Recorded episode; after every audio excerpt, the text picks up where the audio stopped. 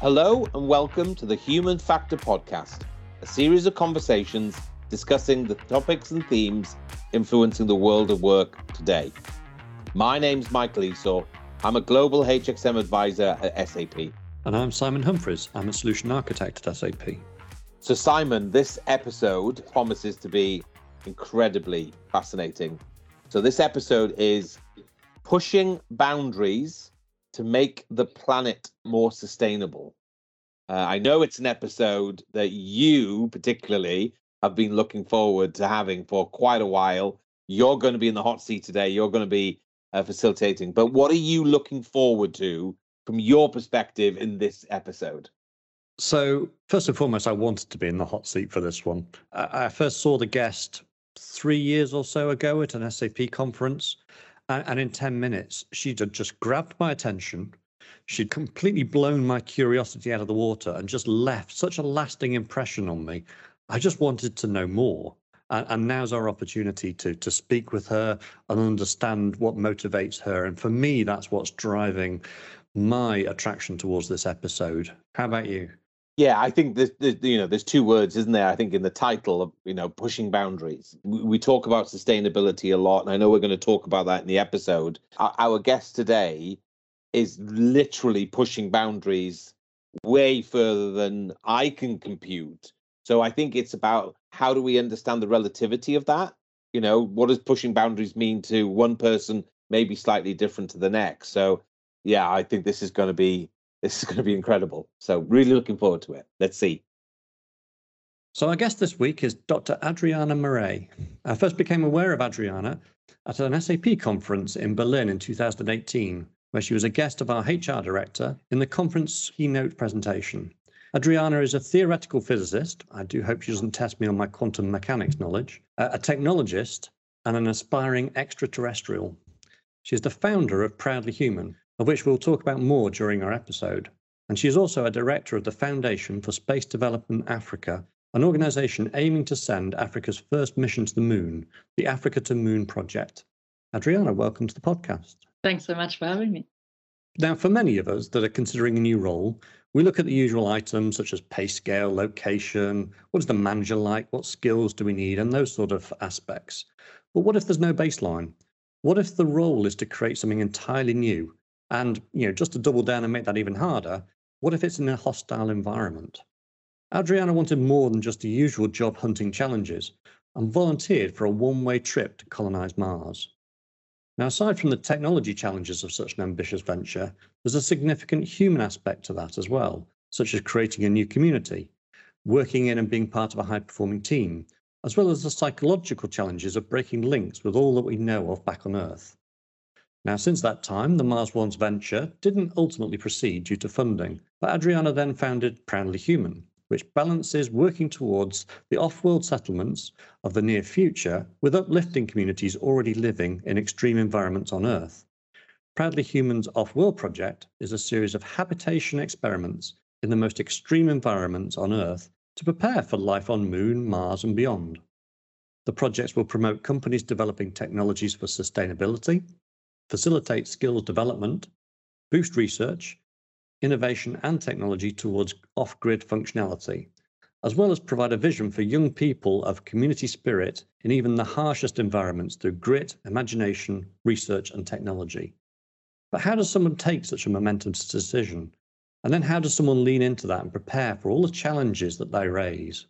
So, Adriana, you know, let, us just look at the wider question. Something we've heard on from a number of our guests in previous episodes that we've had is that change is constant. Now, you know, when we look at sustainability, though, in our planet, yeah, we ha- I think we have to be more blunt than that. I mean, are we changing quickly enough? Do you think? Yeah. So the developments in science and technology, and in fact, uh, across all industries, I think are are happening at an unprecedented rate. Um, another thing we can maybe make a, a wide sweeping statement about is that things are not going to get less extreme. Um, when you couple a, a, growing population, and this is not a population that's using less resources going forward, this is a growing population that's requiring more and more resources to sustain the sort of technological driven lifestyles that most of us lead. And, you know, if you break this down from a physics perspective, we're heading to some tricky times. What I do believe, though, is that, you know, the part of the universe that we occupy, namely planet Earth, is a tiny, tiny, tiny uh, pale blue dot in a virtually infinite universe of, of star stuff waiting to be known. So it's sort of this ultimate paradoxical era that we live in, full of conundrums and contradictions where we feel as though we are running out of uh, fossil fuels, time, you know, you name it, space, um, resources, etc. Although we are also on the threshold um, of a completely new era, if if we play our cards right, that is. So definitely an interesting time to be alive, um, and I think from that perspective, we are we're all here for for a reason. So if the change feels overwhelming, um, it's a it's a challenge to us to develop the capacity to to deal with this change and we we certainly have the tools. Um, never before has there been an era where um, an average human can walk around with the sum of human knowledge in their back pocket, um, namely smartphones. And the penetration of this technology is is fantastic. You know, even across sort of developing areas, people do have access to the internet. Um, maybe not permanently, but at some point. So we have this access to everything that we've learned theoretically in, in the past uh, as humanity over the past 200,000 years. But what do we do with this data? What do we do with this information? How do we adapt to the changes that ultimately we are inducing. And there comes the conundrum because you know the earth the earth is always always changing and, and going through climate shifts and different eras and so on. Um, but the the time frame on which this happens is usually quite slow. So thanks to our activities which are now so widespread that they are becoming apparent on a global scale um, we are forced to deal with you know self-induced changes that are really keeping us on our toes to put it mildly um, so that wasn't a very practical answer to your question, but rather, a, I think, a, let me say, acknowledging that we are all a bit confused at this point, and that's that's fine, that's normal. Um, but what do we do with that confusion? Is perhaps more more what you're asking. How do we deal with this change? Um, and although things are moving rapidly, I think the past couple of years have been a much needed opportunity for reflection and however we have done that, whether we've been homeschooling our kids or dealing with the retrenchment at work or whatever challenges have been thrown our way during the, the pandemic and associated economic lockdowns, it has been a, a moment of um, sort of, yeah, a pause, perhaps we could say, for reflection. And I think uh, some of the most fundamental questions are, are those that come to mind, which is where do we come from, who are we, and where are we going? And I think these questions will always be relevant no matter what era we are thinking about. Um, yeah, so that that was fairly broad, um, but those are the questions I've been thinking about from a research perspective, at least. Where do we come from? Um, where are we going? You know, and probably the most fundamental of those is who are we? You know, what is our place in this universe? Um, so that that probably hasn't answered your question, but feel free to get more specific. Oh no, that's a super interesting way of framing the the, the changing context, and and you're right. I think there's that degree of confusion uh, about that whole area. Now, I, I, mean, I mentioned in the introduction about the application for Mars One. You know, ultimately, it didn't get that sufficient funding to proceed, uh, and I know you you've moved on from there. It does feel a little bit more like that's postponed rather than cancelled. It feels almost inevitable that we will continue uh, striving to to reach Mars and beyond in the future. But in the meantime, we've seen other pioneering achievements in the last couple of years. You know, we've seen a Tesla go into orbit, for example. We've we've sent Captain Kirk to space. But these aren't just vanity projects for billionaires. They're, they are pushing back those boundaries, and uh, you know, it's advancing the technology available to us to to aspire to those new heights you know, for those that haven't seen it on social media, you know, I'd certainly recommend watching the landings of the the three SpaceX Falcon Heavy booster jets, for example, because I mean th- that was almost art-like in, in, the precision that they managed to achieve, and it, it, raised hairs on my arms when I was watching it, uh, because I can just appreciate how technically challenged that is. So, I mean, what inspires you uh, to you know to look to the stars, and what motivates you to to volunteer for something like that sort of one-way trip to a, another planet? Yeah, so I think for better or worse, the Mars One project has uh, captured people's imaginations in terms of uh, the trip to Mars, but they are by no means the beginning or the end of human endeavor to explore beyond Earth, by no means. So, as with vast majority of startups, to raise the billions of dollars that they would have required to single-handedly deliver the first crew of humans on a one-way trip to Mars. So impressive marketing campaign that has permeated to the extent of uh, Bart Simpson or Lisa Simpson, sorry, volunteering to go to Mars on The Simpsons, um, Sheldon Cooper um, on uh, The Big Bang Theory, um, and in various uh, yeah popular television. We've we've seen the Mars One project literally mentioned. So I think in terms of inspiring the imagination, they have done a good job except for the one-way trip um, i have to say that you know from a physics technology perspective if you can get there of course you can get back. So that was partially a marketing campaign partially a way to save money and uh, reduce the complexity of the mission. In any case the mars one project is no longer going ahead. So for me the idea or the the vision of exploring beyond earth has been with me since i was about four years old. So i had a strange kind of imagination or daydream one day that I would be uh, part of an endeavor to find a new home for humanity. And this has popped in and out of, of my sphere of activity during my life. So um, at age 13. I was uh, first winning the first prize at the local science expo, building a Martian city with categories of power, water, food, communication systems, shelter, renewable energy, etc. in our paper mache. Um, not so cutting edge by today's standards for high school students, um, but this was the 90s in, in South Africa in Pietermaritzburg where I grew up. Um, so astronaut was written in my yearbook every year for a few years, and then um, when I chose my subjects for university, we there was no uh, offering of the course of aeronautical engineering here in South Africa, so I said I'll do physics instead. Um, then quantum physics took me in a kind of other direction because I found this theory absolutely fascinating. Um, finally, a part of science that wasn't completely understood. I felt that it was then worth my time to dive into this sort of un- incomplete part of our understanding of reality. It felt like, you know, the the mystery is surrounding the theory um, makes one feel, oh, maybe I can make a contribution here because um, everything is not known.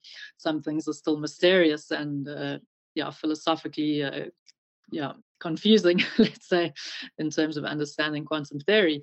Anyway, then I moved on to quantum biology, looking at the molecular and submolecular processes and things like photosynthesis, and then was taken back to space, as you can imagine, by thinking about what kinds of simple living systems would be able to exist in extreme environments. Um, so the question I was occupied with during my PhD and postdoctoral research was, what is life, basically? Um, so to try to understand biology from the perspective of physics is probably one of the most difficult questions. Um, and life is one of the most mysterious phenomena that that we are aware of. Um, one could argue that aspects of the universe are better understood than some aspects of living systems. Um, so this uh, endeavor to really understand ourselves is something where huge amounts of work still needs to be done. Um, as Nobel Prize winner, um, theoretical physicist Richard Feynman said, to, to claim to understand something is to be able to create this thing. And as far as I'm aware, anyway, we haven't managed to create living systems in the laboratory, not in the public domain anyway, from scratch. Um, and for me, this is an indication of our lack of understanding of the phenomenon. So it baffles the mind that we don't have a deeper respect for the huge diversity of living systems that we share this planet with. Um, the Planetary Protection Treaty, for example, should apply directly to Earth rather than other planets and moons, uh, if any, in the solar system. Um, but so that that was my motivation um, in my my PhD and postdoctoral work. But let's skip to the developments you've talked about now. Um, so we've been landing technology on Mars since the 1970s. So, in fact, we have had the plus minus technological capability to deliver humans there for almost 50 years. So, it's really a, a lack of imagination rather than uh, technology deficits, um, presumably, being the reason that we haven't uh, landed humans there yet. So, it's very exciting that we are going back to the moon this decade hopefully after some delays with the legal disputes between uh, Jeff Bezos' Blue Origin and Elon Musk at SpaceX. Um, but SpaceX goes forward to develop the lander for the NASA return to the moon hopefully mid of this 20 mid 2020s and this is fantastic because this would be a, a, trial run probably unless it gets delayed again for delivering the same kind of technology the starship and associated infrastructure with cargo and then with crew to Mars. Um, so, of course, Mars is further. The communication delay makes it more complex to deliver things or people there. Um, but uh, in principle, once SpaceX has delivered cargo and then crew to the moon safely and returned the crew safely as well, I think this would be a huge leap towards um, expanding really. In essence, the moon is part of Earth. The Earth moon system is really a single system. So um, this is a great training ground. But the, the real leap in my mind is to explore um, uh, next door neighbor planets. First of all, Venus being rather warm. So Mars is a good choice there. And this is really the first stepping stone out into the solar system. Um, so this is an entry level requirement for a society that plans to to be spacefaring. And as I've uh, indicated before, you know, being limited to Earth is really um, I don't remember where I read this on Twitter, I think recently, but it's like living under a bridge and never realizing that there's a road overhead, you know, is to live on a single planet and, and not explore the, the surrounding areas. Um, and there are many more valuable lessons besides purely as a curiosity driven exploration um, to understand our planet and more about the solar system from the perspective of having visited and even established communities in these places. Um, so a really exciting time to to be alive, to be able to witness this uh, leap, which uh, yeah, I wasn't around during the moon landing, of course. So um, this is exciting to be ar- alive in this era and hopefully to participate in it. Um, but it also comes at a critical time, I think, where self-reflection on who we are as a species is essential. Um, and I think considering ourselves from two planets or, or more is really an essential aspect of being able to overcome the hurdles that we face today. I think that's a fascinating description. And I, I, just wanted to build on something you were saying there. I mean, you're paraphrasing. You were saying you you want to jump to the unknown. It's the unknown that attracts you. You know, interestingly, other people might say it's the unknown that pushes them back, and they want to stay in that comfort zone. So, how do you start mentally preparing for something that you don't know anything about. You know is there a thought process you go through? Do you do you have to confront fear? How do you start thinking about doing something that you're not comfortable in doing? Yeah so i think uh, i i love uh, diving into things that I haven't done before. You know, perhaps some people feel more comfortable in a routine driven existence, but I feel we are fully conscious when we are entering the unknown. We are truly alive when we are considering things for the first time, um, fully awake um, and fully alert and fully aware and in our yeah often routine driven kind of urban lives nowadays i think we've lost touch with what has been a part of our human existence for far longer which is waking up to the unknown every day living a kind of hunter gatherer type lifestyle or depending how far back we want to go. So what are the lessons around that? Well i think as i said earlier i don't think things are or i believe things are not going to get less extreme and I don't like to make statements that I haven't thought through. So this is when I'm ready to get behind. So I think uh, jumping even further out of our comfort zones is a great way to prepare for perhaps uh, other types of extremities that that may come our way. You know, whether we are moving to a new place, learning a new language, you know, taking a new job in a different industry or whatever it may be, or physically leaving the planet. I think these are all these are all comparable on some level um, because they force us to learn. So I think if people are hoping not to have to learn too many things and to live a quiet, comfortable life, I think sadly um, it's it's not the right era that this person would be in. If ever there was an era where we could get comfortable and predict what would happen each day, this has never been the case. So I can only conclude that we are here on Earth to learn. We are here on Earth to be challenged um, and to advance our knowledge and our understanding of, of ourselves um, and the reality in which we we find ourselves. So on a practical level, um, what we are doing at Proudly Human is almost revisiting what exploration looked like a few hundred years ago. Um, the most recent and perhaps co- closest comparison is the so-called heroic era of Antarctic exploration. Um, of like 120 years ago when Scott Amundsen um, and Shackleton and uh, that cohort went down to Antarctica with a boat full of crew, including uh, fishermen, artists, carpenters, medics, painters, photographers, you name it. They didn't have communication systems then, but uh, all sorts of scientists and others were on board in order to arrive at what was little known to, to be a continent at the time and then spend a couple of years there in a settlement that the crew had built themselves to return and bring back knowledge to the rest of humanity. Um, so I think this has strong parallels with what the first crews will will be experiencing and contributing and doing on the surface of Mars. So huge, yeah, huge respect and congratulations to Elon Musk and the team at SpaceX for the great strides they've made.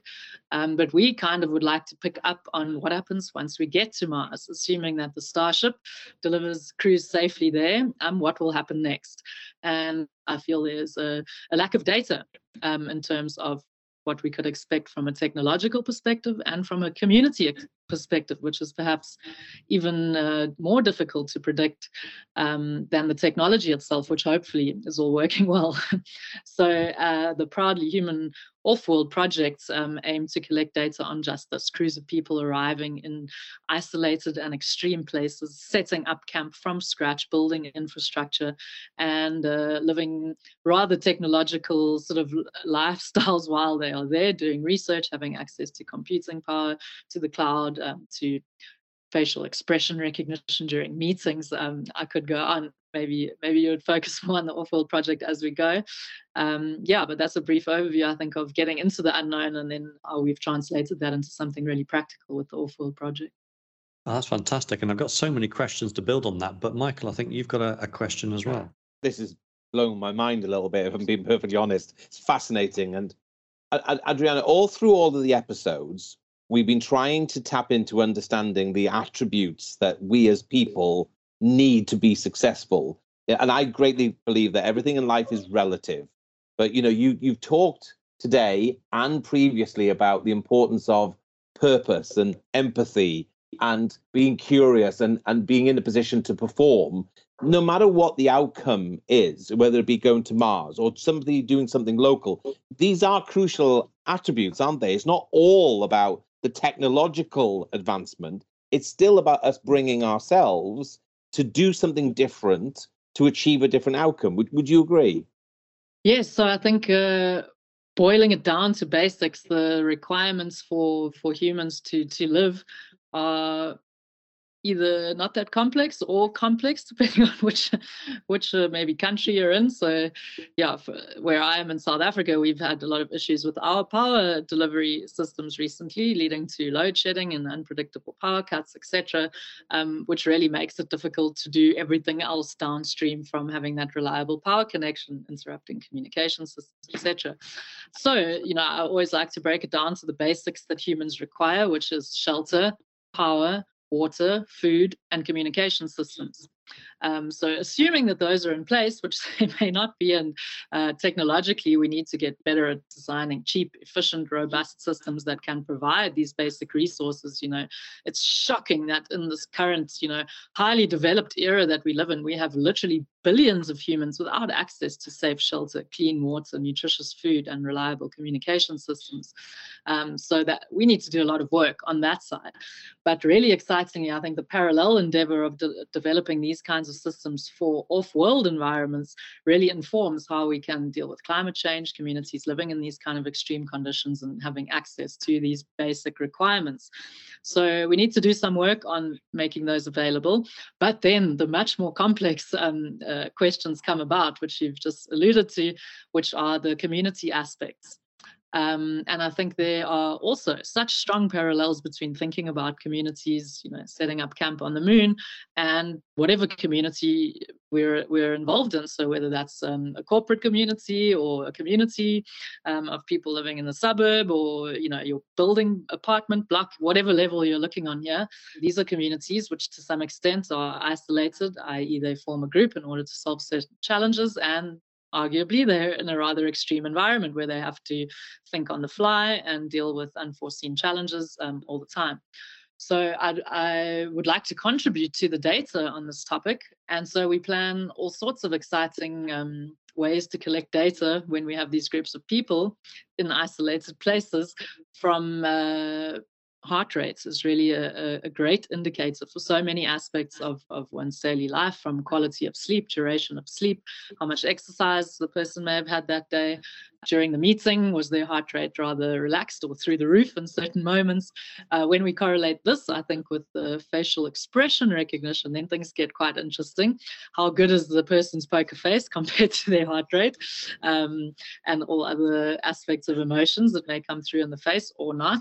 Then I think when we combine that with, you know, video footage of the different meetings, when these conflicts or, or um, when these moments of real community spirit came about. Yeah, I think more research needs to be done on this level in terms of organizational theory, really. You know, we have if you have one person you know that's that's one level of looking at psychology etc two people and then three and then 10 and then a million there's so much complexity in understanding the dynamics of these systems um, that i think coming in agnostically and uh, looking at all all the way through from governance structures how would this group mediate conflict? Um, and in the end i think trying to measure community spirits is uh, maybe one um, more more long-term goal if if if we can reach such a point um, what kinds of activities uh, did a morning meditation session influence people's ability to, to feel united as a team? Did karaoke nights have, uh, help with the resolving tension between specific people? MMA afternoon practices, um, you know, these kinds of activities, I think, uh, you know, we engage in them on a daily basis, but have we really measured their impact in terms of their influence on on the group dynamics. And I think this is really exciting to apply this knowledge on all sorts of levels, um, but also really crucial for when there is a team of people 200 million kilometers away from Earth and some you know conflict arises of course it will. Um, what is the quickest way to you know uh, mitigate the tension and to build some sense of cohesion post post some kind of conflict? So yeah really exciting from that perspective. And yeah i think you you asked you know what different people can bring. But i think rather the question should be let's take all sorts of different kinds of people and, and try to develop insights from that perspective rather than selecting a crew with our own preconceptions in mind um, to really come agnostically to the situation um, with very diverse teams and, and see what the data tells us.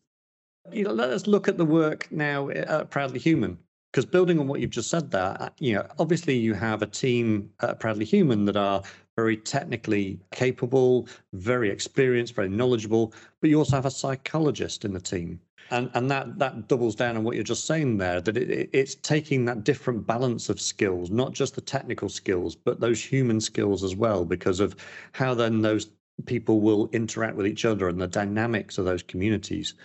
How have you see those communities forming over time? And and how do you see those communities starting? From, from absolutely nothing in effect. Yeah, so there, there are a few ways to, to look at this. One way is to think about how migrations um, have happened in the past so we can reflect on history and look at the positive and negative aspects of, of what happened already perhaps not in a planned way but um, you know there's always value in reflecting back in time and often it has been desperation that has driven people to move from one part of the world to another. My ancestors, one, 25% of my ancestors, let's say, on my father's side, were French Huguenots um, who packed up all their possessions as sort of peasant refugees, made their way from France to the Netherlands, and then bought a boat with the Dutch down to the newly established Cape Colony. And I think there are strong parallels between what they arrived to, which was a completely unknown landscape lacking in the infrastructure. Although it was the 1600s, they would have had some kind of infrastructure from where they came in, in France, and they're now in Africa having to set up from scratch you know establish uh, irrigation systems for agriculture. And you know happily nowadays we have a, a thriving wine industry in the cape um, partially of course because of the french huguenots. But uh, yeah i think it's a powerful powerful tool to reflect um, on the fact that all of us are the products of someone's journey into the unknown, um, however far back we, we want to look. Um, so this is really what we what we do as humans so looking at the yeah the role of astronauts i think and that's what people might typically reflect on you know what do astronauts do and how do we create astronauts to go to mars? But i would argue that there's some strong differences between what we you know the current activities of, of the people who are astronauts and what the people who will establish the first communities on the moon mars and beyond um, will need to do. So you know life in the international space station is is highly protocol driven and detail oriented. Um, crew members train extensively on Earth and arrive to existing infrastructure and an existing culture. To some extent, of course, it is multicultural in terms of having many nations participating internationally, um, but there is some kind of pre existing culture there. And so that aspect of needing to make decisions on the fly and come up with new strategies is perhaps not as powerful as it will be when the teams arrive in a place like Mars. And so I mentioned again the, the Antarctic exploration teams, uh, in, and not now, because now when you go to Antarctica, you would arrive to quite a comfortable base, maybe even with a mini bar, um, a TV, things like that. So I was really excited to have the opportunity to go to Antarctica just in time at the end of 2019. Um, so again, here people do arrive to existing infrastructure and existing culture, importantly. Um, so what what we are looking at uh, is really taking a, a, community and establishing it there. So, what kinds of people are necessary for a community? And what I have found to be quite a powerful tool, and also for myself, is to think, you know, what is my contribution to a community in an extreme environment? And people say, oh, but you know, you've got to, you know, PhD and whatever. And so, you know, your role would be quite natural. What about me? I said, no, quite the contrary. You know, quantum physics is going to be pretty much useless on Mars in the first few months of setting up camp. Um, of course, the tools and the and the way of thinking, um, etc., that I've learned over many years will will you know is always part of me. Um, but on a practical level, those are not necessarily the skills. So I think it's a great um, thought experiment for for everyone to reflect what would my contribution be to a community in an extreme environment, whether it's the desert or under the ocean or Antarctica, which are some of the locations we're thinking of for Proudly Human, kicking off next year, hopefully and then to say what is my contribution to my current community? Because aren't we in rather an extreme uh, set of circumstances right now? So i think medics uh, rather than quantum physicists medics are probably the first people who come to mind who are indispensable. Um, and you need more than one of these of course if the medic is the one who gets injured. And there's some uh, horror stories from antarctica of people sort of removing their own appendices however you said. Um, so two of those is always always a good one at least. Um, but then we on to engineers of course to be able able to fix, repair, rebuild from spare parts that are non-existent. Those kind of engineering types are essential. Researchers, I think, who are, are going to be captivated um, by the experience and thinking continuously about how are they're going to translate their experience and the data that they are able to collect into knowledge that the rest of humanity can benefit from. These are the obvious ones. And after that, I think it's a great thought experiment you know? If you are great in the kitchen with uh, making you know creative meals this is really a crucial part of a of a community is the time where we spend sitting down around the table eating hopefully interesting food if not um, you know gourmet meals. Um, so food and the experience of sitting around a table is crucial. Music and and in the antarctic experience and those early early explorers there was often some kind of music player or some kind of instrument that uh, the and they were men at that point said really brought the team together and helped them through those long dark or 24 hour dark periods during the winter in Antarctica. So it's music, um, it's about sharing meals, it's about the, the exercise and those kind of routines that we do together. Um, so I believe whatever one's profession or background or, or, passions or activities are here on Earth, there would be a role for those on Mars. Um, and it's also a way perhaps to reflect on what's most important. So if a lot of uh, a person's time is spent doing things that don't make sense in terms or, or don't clearly translate into a contribution to a community, um, maybe it's time to think what is the purpose of those activities? And maybe to refine one's activities with more thought towards how am I contributing in a positive way towards the people around me, um, whether it's on a planetary level or, or interplanetary or beyond. So, I mean, just looking at that then, so, I mean, obviously we're, we're all aware with the phenomenon of you know technical advancement when when working at extremes. But it's it's much more than that isn't it? I mean, we can we can use that technology advancement also to to look back on our own planet. You talked earlier about you know a billion people without power for example. Uh, you know there's a, there's a large population source that has diminishing resources for example. The, these technologies can be retrofitted to help our own planet become more sustainable when you look at use of technology or recycling usable materials or even just that creativity aspect as well and, and plugging that back into our existing society how can organizations themselves lean into this as well as the individual? So, what, what can organizations be doing? We, we know, of course, that they can be um, engaged in recycling projects, for example. We've seen the Amazon initiatives that are going on, but what else can organizations do to really sort of lean into this process themselves? That's a tricky one because I don't want to um, end off this lovely discussion by being too critical about what organizations tend to do to the planet with their profit driven agendas um, I think it's it's really a time for us to reflect on the economic system itself and to ask ourselves whether this competition-based, greed-based, honestly, if you were to describe it to a 10-year-old um, economic system, is is uh, serving us any longer. Not to criticize where we've come from, we are where we are. Um, it is what it is. But as we go forward, potentially beyond the planet, what kind of ideology do we want to take with us, and how can this help us to put uh, our track on a more the word sustainable is overused, nothing lasts forever, but uh, on a more harmonious um, trajectory with respect to our interactions with the planet and with the other species that we share it with.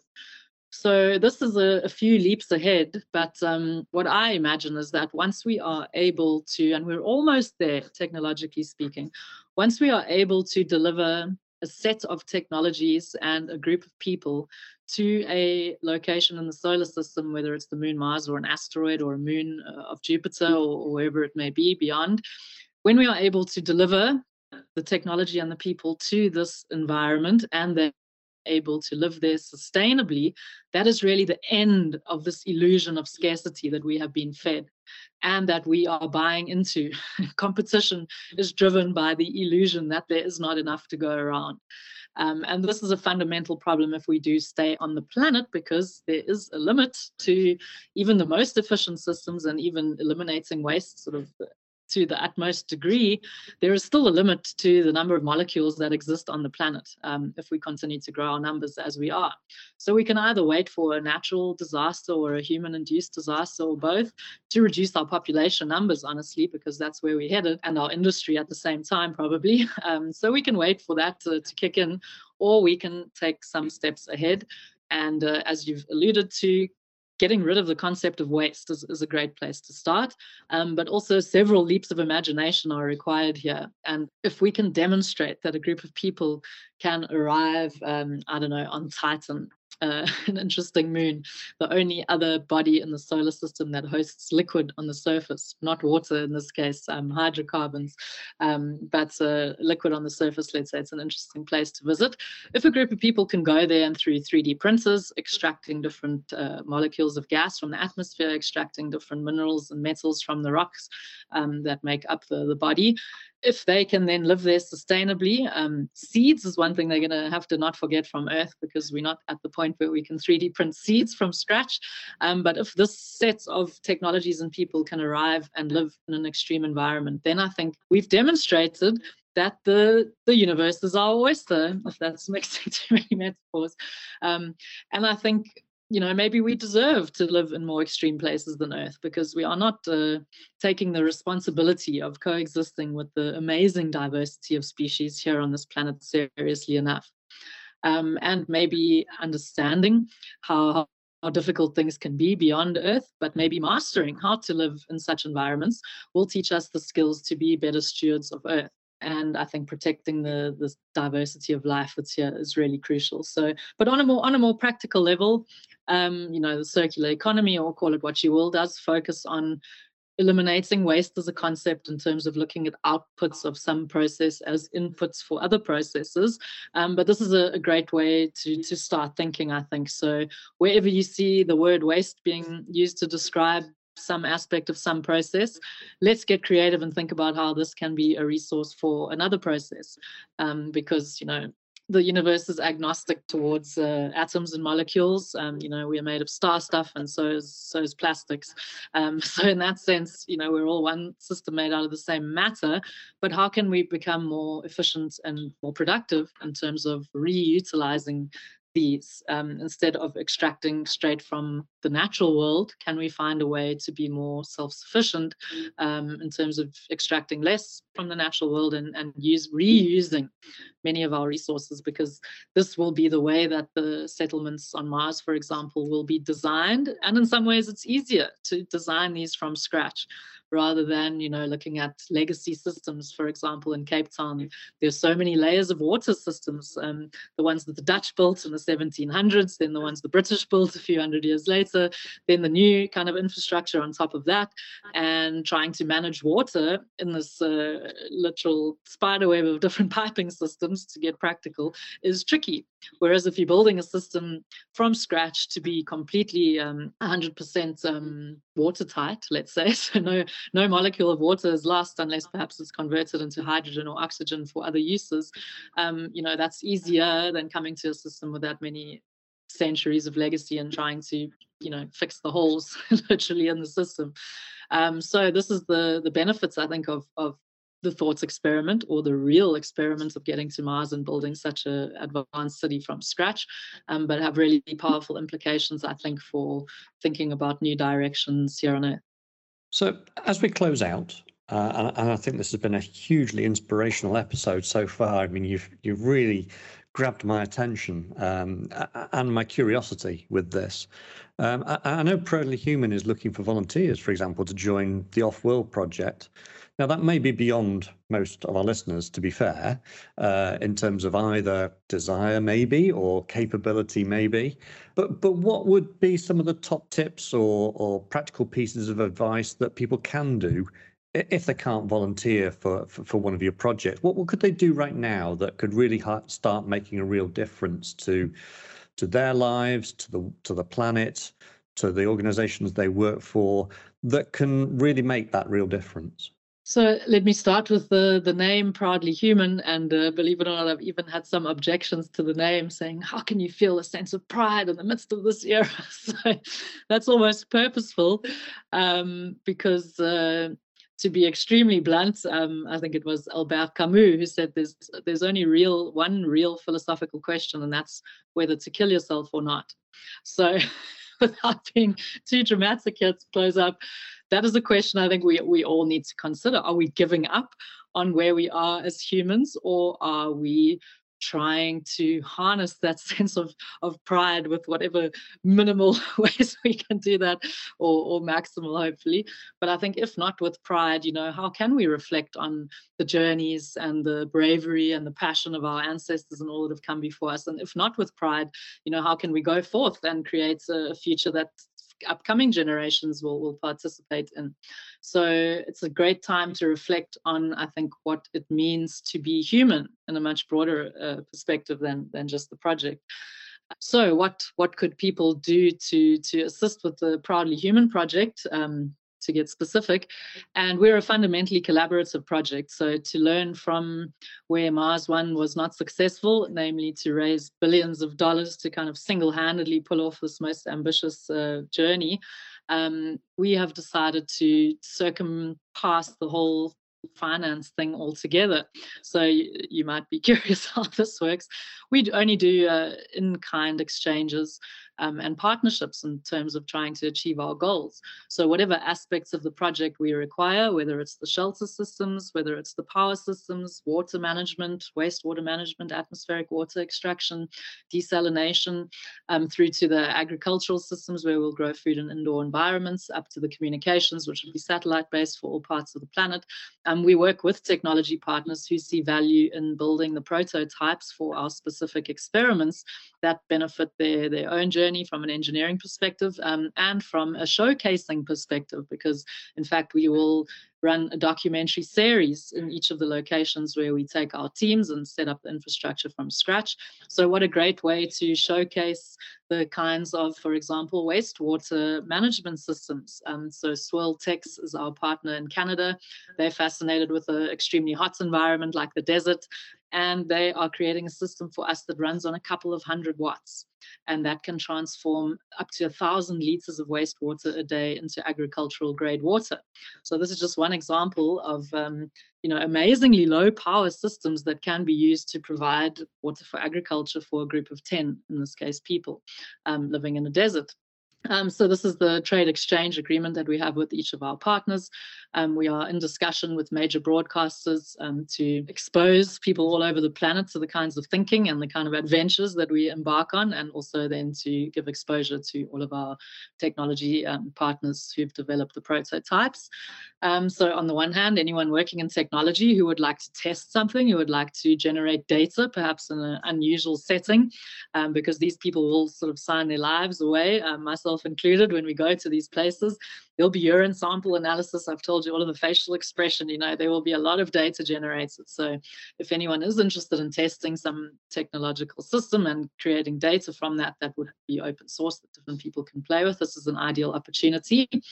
And then on the on the people, the community side, let's say we are looking for for all sorts of different people to join us, whether it's um, in the desert, under the ocean, Antarctica, and we'll repeat in each of these environments. So if people would like to run a project while they are there, that would uh, this kind of environment would be good for that then that's of course uh, open to project proposals and um, i'm completely open-minded to what kind of uh, projects we might want to incorporate there whether it's done personally or remotely by someone um, who has an idea for that. Um, but on to go back to the general perspective i think uh, personally having reflected on on what it is to be human um, I think at the core of our humanity is our ability to imagine a reality beyond the one that we are currently experiencing. I think this aspirational quality of being human is perhaps uh, one of the core features um, of, of who we are. And so let us harness this capability um, in order to start creating a reality um, that we can be proud of, um, one that uh, is better, if there's such a, a, way to describe it, than the sort of confused state that our, our species seems to be in now um, but our ability to turn our questions into knowledge that we are then able to share with a global communication system, perhaps an interplanetary communication system, um, is another feature that enables us to aspire even further. So, you know, instead of focusing on the negative aspects of where we are currently as a society, I think let's let's take a step back and think what is at the core of our being. Um, and I think this curiosity and this desire to explore are features that we should focus on. And in that way, exploration of space is really a, a perfect reflection and activity of who we are um, and therefore a really exciting period for, for our species. Um, I believe we can make it through this era successfully, and I believe that uh, our perspective of ourselves and uh, where we are in reality from not one but more than one planet will will be that you know that extra yeah that extra perspective that that will give us will be exactly what we need to enter with pride into the next glorious era hopefully for our species Adriana, that's that's been tremendous. I, I, find myself so uplifted by by what you've been talking to us about about the the possibilities going forwards certainly hopefully invite you back to another podcast in the future and maybe we host it from titan maybe uh, to, to really draw on some of the technology. I'm not sure wi-fi will stretch out there just yet but maybe technology will have moved on by then. I, I can't thank you enough and I'm, and I'm sure michael is the same. Your insights and your way of expressing you know just what it's like to be human i think has been so fantastic and I'm sure our, our, our audience are going to listen to this with interest and also continue to follow your progress and Proudly Humans progress going forwards now. And maybe somebody might also be compelled to to sign up and volunteer and join the project as well. So thank you very much for your time. Thanks so much, Simon. Thanks so much, Michael. It's been a real pleasure and look forward to dialing in from uh, Titan or somewhere else in the solar system next time with some updates. Thanks so much for having me. Wow. What a conversation. I'm going to hand straight over to you. Uh, I, I, want to get your immediate reflection on that just amazing conversation with Adriana. Oh, that was everything I was looking for and much more. I've, I've come away feeling inadequate. I'm just not doing enough. yeah, the, the inspiration you can draw from, from someone like Adriana is just immense. But yeah, I think what resonated was when she was talking about actually, when you look at the heart of all of those things, there's still the fundamentals that that drives everybody. You know, the the the requirement to put food on the table, uh, to sustain what we're doing. All of those fundamental principles still exist in everything we do, whether it be to go to another planet or whether it just be to feed the billions on our own planet that are that are struggling at the moment. I, I love the way she drew it back to about being human you know, our podcast is called The Human Factor. And she was able to articulate that wonderfully about the human qualities that help drive progression, you know, the curiosity and and the desire to, to look at pushing the extremes and to starting to get uncomfortable. We heard it in the episode with Meg, didn't we? Where you know, embrace the awkward, well, embrace the extreme as well. I think in some circumstances, but yeah, I think you you wanted to build on that, didn't you? About uh, leaning in.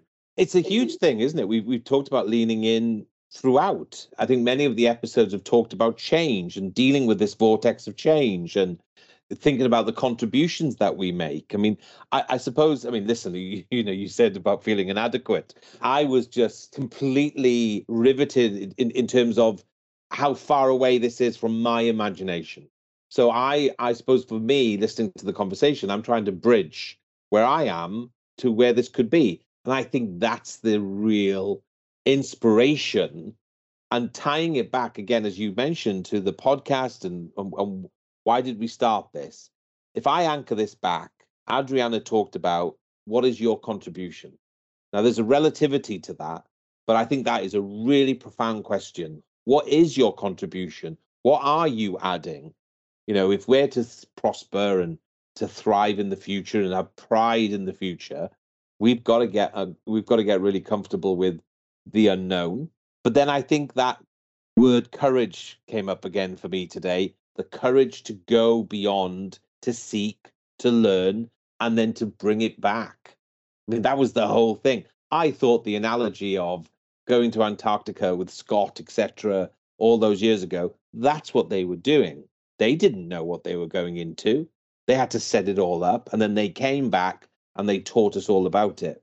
This is the next thing, isn't it? This this this is it. Going to Mars and learning and sending it back. Wow. Fantastic. What an inspiring human being. So grateful to Adriana for being a guest and spending time today. So I'm going to go and have my customary cup of tea because I absolutely need one. Um, and we will look forward to the next few episodes. But until then, goodbye.